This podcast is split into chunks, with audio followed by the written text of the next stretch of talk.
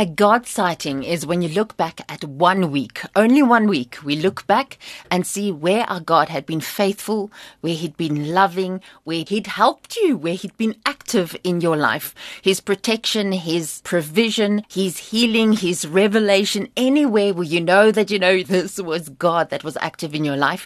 And we tell it as testimonies because the Word of God says we overcome evil by the word of our testimony and by the blood of the Lamb. And we make His name famous so that people hearing our stories will know that this God is living, that He is good, He's a loving God, and they need to get to know Him right away. So we do this once a week, and these are your stories for this past week.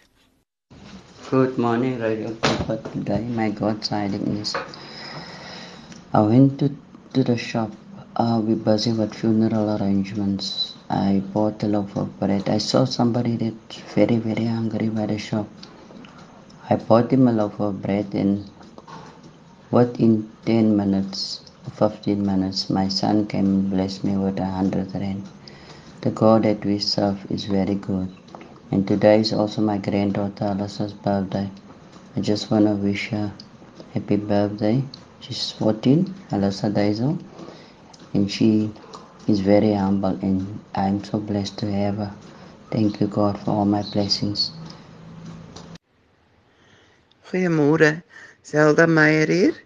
Ek is nou in Midvaal, ek was van van Sekunda. Ehm um, my God sighting het 'n snaakse draai.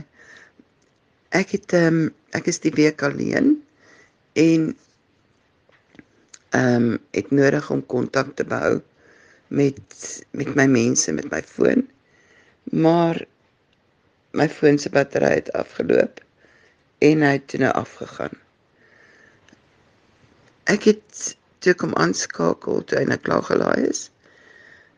Twee pins wat ek moet insit. En nou ja, weet nie of die ouderdom is nie, maar ek het de mekaar geraak. Ek kon dit nie reg kry nie. Na twee probeerslae het ek besef as ek weer probeer dan is dit foon inneem en allerlei snaakse dinge. En ek bid, ek sê Here, ek weet nie of ek gebid het nie. Die Here ken my hart. Maar die Heilige Gees sê vir my ek moet my ou voetjie kry wat ek per ongeluk ontdek het.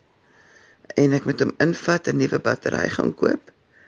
En uh, die inligting is op hom nou gesoek kry ek hom. En ek ry toe Meyerton toe na 'n uh, selfoonwinkeltjie. En wonder bo wonder het hy 'n uh, oorspronklike battery vir daai Nokia wat seker 8 jaar oud is. En hy het vir my 'n laai draad en dit alles vir 300 rand wat al klaar net fantasties is. Ehm um, toe ek die voetjie nou aanskakel, toe kry ek die pins wat ek so nodig gehad het. Maar afgesien daarvan is daar op my ou voetjie my gunsteling Bybel app en allerlei ander inligting wat ek gedog het ek verloor het. So ek loof en prys die Here daarvoor. Ehm um, hy niks is vir hom te klein nie. En hy's net awesome. Prys die Here daarvoor. Bye. Goeiemôre Janine Wynand se radiokansel luisteraars. Dis soos dit toe wat praat. Ja, wat was my God sighting die week? Maandag het ek en 'n vriendin nog gepraat. Sy sou Dinsdagoggend my by my kom tee drink. Ehm um, ek het vir veel ek koek gebak en ek het goed gedoen en sy sou kom proe na die kompetisie aan daai koek. Maandagmiddag kwart oor 6. Sy en haar man het nog sit en gesels. Sy het opgestaan en mekaar gesak en dood aan 'n hartaanval toe besef ek net weer. So wat in Predikers 3 staan, Daar's 'n tyd vir alles. En God het ook sy tyd. Hy het net besluit hy kom haar haal na sy huis toe. Ehm um, ons moet onthou elke dag, elke oomblik kan jou laaste oomblik wees. So ons moet ons lewe regmaak met Jesus. En ons moet weet, ons het nie ons eie tyd nie. God het sy tyd. En God beplan alles vir ons. Mooi dag vir julle, Suzette Tooi. Goeiemôre Wynand. Um, my God sighting was gisteroggend. 'n Dame het met 'n verskriklike spoed ehm, 'n uh, stopstraat gemis en ek het haar nie gesien nie maar ek kan dit nie verduidelik nie. Al wat ek weet dat dit was 'n goddelike ingryping. Ek het geweet daar kom geval van die linkerkant af en uit die hoekie van my oog uit het ek dit ervaar en dadelik uh, ek weet ook nie hoe nie maar ek het rema aangeslaan en ek het haar gemis met seker omtrent 10 cm ehm um, en ja die Here het my lewe gespaar weer eens en ek het kon daarvan gaan getuig toe ek by die werk kom. Mooi dag vir julle. Totsiens. Môre wynand en Janine, al die kinders van die Here. Ek wil vanoggend net ons God loof en prys. Ons is so maklik om altyd te vra as daar dinge oor ons pad kom wat ons nie pas nie, wat ongemak veroorsaak om te sê Hoekom Here, hoekom dit, hoekom dat? Ek sê vanoggend Here, hoekom nie ek nie? Hoekom het sulke verskriklike dinge nog nie met my gebeur nie? Kleinigheidjies Here wat ek berge van maak.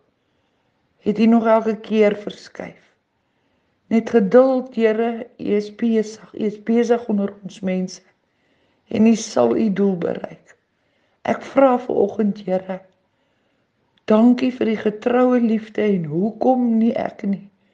Dankie en dankie Here dat U nog steeds na my kyk. Verhoor gebede in hierdie oggend. Dis my gebed in Jesus naam. Amen. Morning South Africa, Radio Pulpit. I just want to testify this week. You know, I've been going through a lot of trials on the inside of me, you know, trying to figure things out, where I am, and things that's going on in my life. And it just at some point and at certain points felt so completely overwhelming, as if you're in this deep, dark pit and you don't know how to get out. And all the while, I have this deep, deep, deep sense of joy on the inside of me. And I, I realized that it's the Holy Spirit, it's the character of the Holy Spirit inside of me. You know, the kingdom of God is love, joy, peace in the Holy Ghost. And I just kept going to that source of joy, um, which then led to, you know, just a belief that God does love me no matter what. You know, I must remember that He loves me. And then also to build my faith and say, okay, well, God, if you have done before in my life, help me through situations, you can do it again. And even this you can do. So I praise God for, the, for His joy um, every single morning. Thank you. Môre Wynand en Janine. My God sighting vir hierdie week was ons het 'n verskriklike storm maandag gehad hier in Abu Dhabi, Dubai, Al Ain en ehm um, dit was haalstorm wat ons nog nooit hier gesien het nie. Karre se ruitte is uitgeslat en Dubai het amper weggespoel soos wat die karre rondgedryf het en ons afdakke gebuig Die wind was verskriklik. Maar die Here se hand was oor ons en ons kon als regmaak en die versekerings gaan ons vriende se voertuie uitbetaal vir al die halskade. En maandagmiddag toe ek buite staan en so opkyk, toe sien ek die mooiste reënboog wat die Here vir ons gestuur het. Net om vir ons te sê hy's altyd by ons en hy hou altyd ons hand vas. En ja, ons is hier in die woestyn en steeds is hy by ons. Maak nie saak waar ons is nie. Katina hier uit Abu Dhabi uit. Mooi dag vir julle en dankie vir julle mooi boodskappe. Môre Wynand en Janine, dis Janine wat praat. Die Here het my gister 'n groot wonderwerk gedoen. My meisiekind en haar vriendin het 'n meningsverskil gehad en 'n groot, hulle kon dit nie by middelpunt kom wat hulle mekaar kon verstaan en die ding uitpraat nie. Want die een sê die ander verstaan nie, ander sê maar sy verstaan nie en weet jy wat? Ehm um, ek het die Here gevra asseblief Here laat hierdie twee maatjies net 'n middelpunt kan bereik wat hulle net kan verstaan dat die Heilige Gees net aan hulle hartjies sal werk en dat hulle net weer kan vrede maak. Dit was 9 uur en 11 uur toe weer met 'n praat sê sy nee mamma ons ons verstaan mekaar nog nie ons kon dit nie uitpraat nie. En ek het net toe die Heilige Gees gevra het hy net al intercede. En twee uur toe die skool uitkom toe dit twee weer maatjies hulle kon 'n middelpunt bereik en ek weet dat die Heilige Gees alleen vir hulle hulle hartjies voorberei en hulle hartjies gewerk het. So ek dank die Here daarvoor. Julle moet 'n mooi dag hê. Bye. Môre Wynand en Janine Wat 'n wonderlike wonderlike dag. My God sighting vir môre is ek wil God al die eer, lof en aanbidding. Hy maak ons wakker elke oggend met 'n lied in ons hart en om te dink dat die Here elke tree met ons gaan en sy oë is op ons. Dit is wonderbaar. Ons moet net wandel en praat met die Here Jy praat met hom oor enige iets. God sorg vir ons. Tot die ou voeltjie sing dit God sorg. Hy gee vir ons om wat 'n wonderlike lewe het ons in Christus Jesus. Aan hom al die lof, al die eer dat ons nog alles kan benut, kan sien en hoor soos Wynand sê. Jy kan opstak. Jy kan loop en praat dit is my God sighting en hierdie dag om God al die eer, lof en aanbidding te gee uit my hart. Dankie julle twee en 'n geseënde naweek aan almal. Tata, bye. Martie van Willepark. Good morning, Vainant and Janine. I'm really excited to tell you that I experienced the love of God, the provision of God, the the leading of the Holy Spirit this week very tangibly, especially yesterday when I won um um uh, Skatayach and um in my marriage I feel his love and his provision and his uh just his care so much. Have a lovely day. Radio. Ek wil net weer eens maar vanoggend sê hoe belangrik is gebed.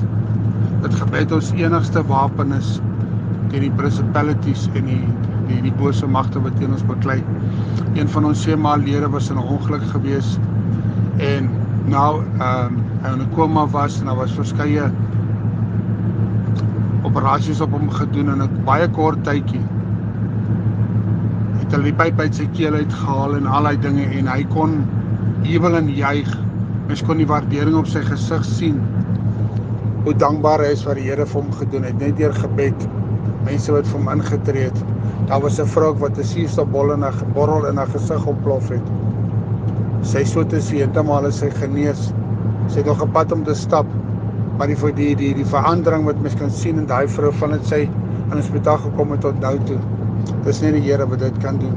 So weer eens al wat ek net sê is bid en bly bid moenie ophou bid nie want God se hand is nie stil as ons bid nie.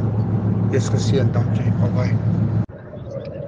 Good morning Radio Pulpit and family. Um I just want to testify that my father went for operation. They've cut basically half of his face out and uh, due to skin cancer. But it was a successful operation. They're going to operate again today.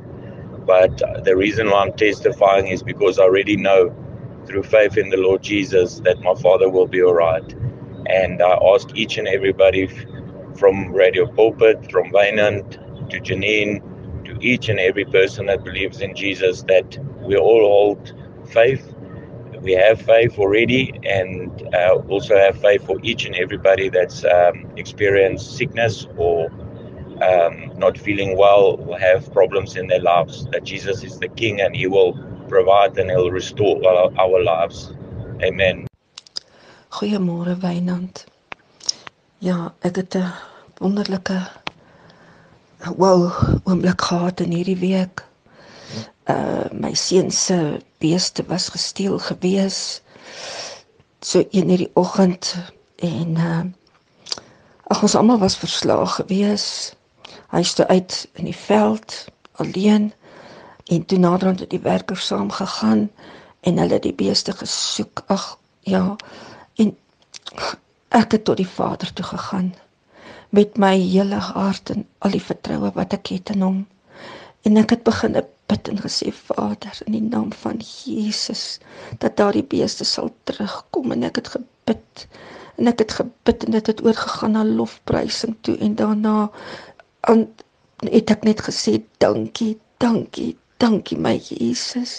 En ek het daai versekering in my hart gehad dat die beeste sal terugkom.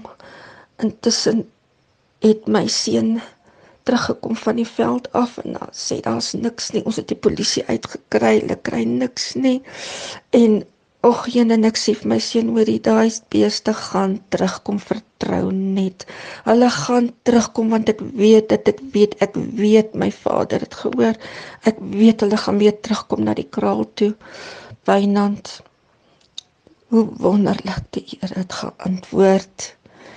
Hy het geantwoord en die beeste het weer teruggekom. Die werker het gegaan weer 'n keer en 'n ander inrigting ingeslaan en hy het die beeste gekry. Prys die Here. En hulle het weer teruggekom kraal toe om te kom water drink. Is ons Vader nie groot nie? Aan hom al die eer, lof, aanbidding, lofprysing. Lorraine van Nespark. Morning Radio Pulpit and uh, all the children of God. Um, like Bainan said, today is our testimony day. Um, my father is currently in ICU. He's going through a very tough time. Um, we know Jesus is by his side. He's going to go for another operation today.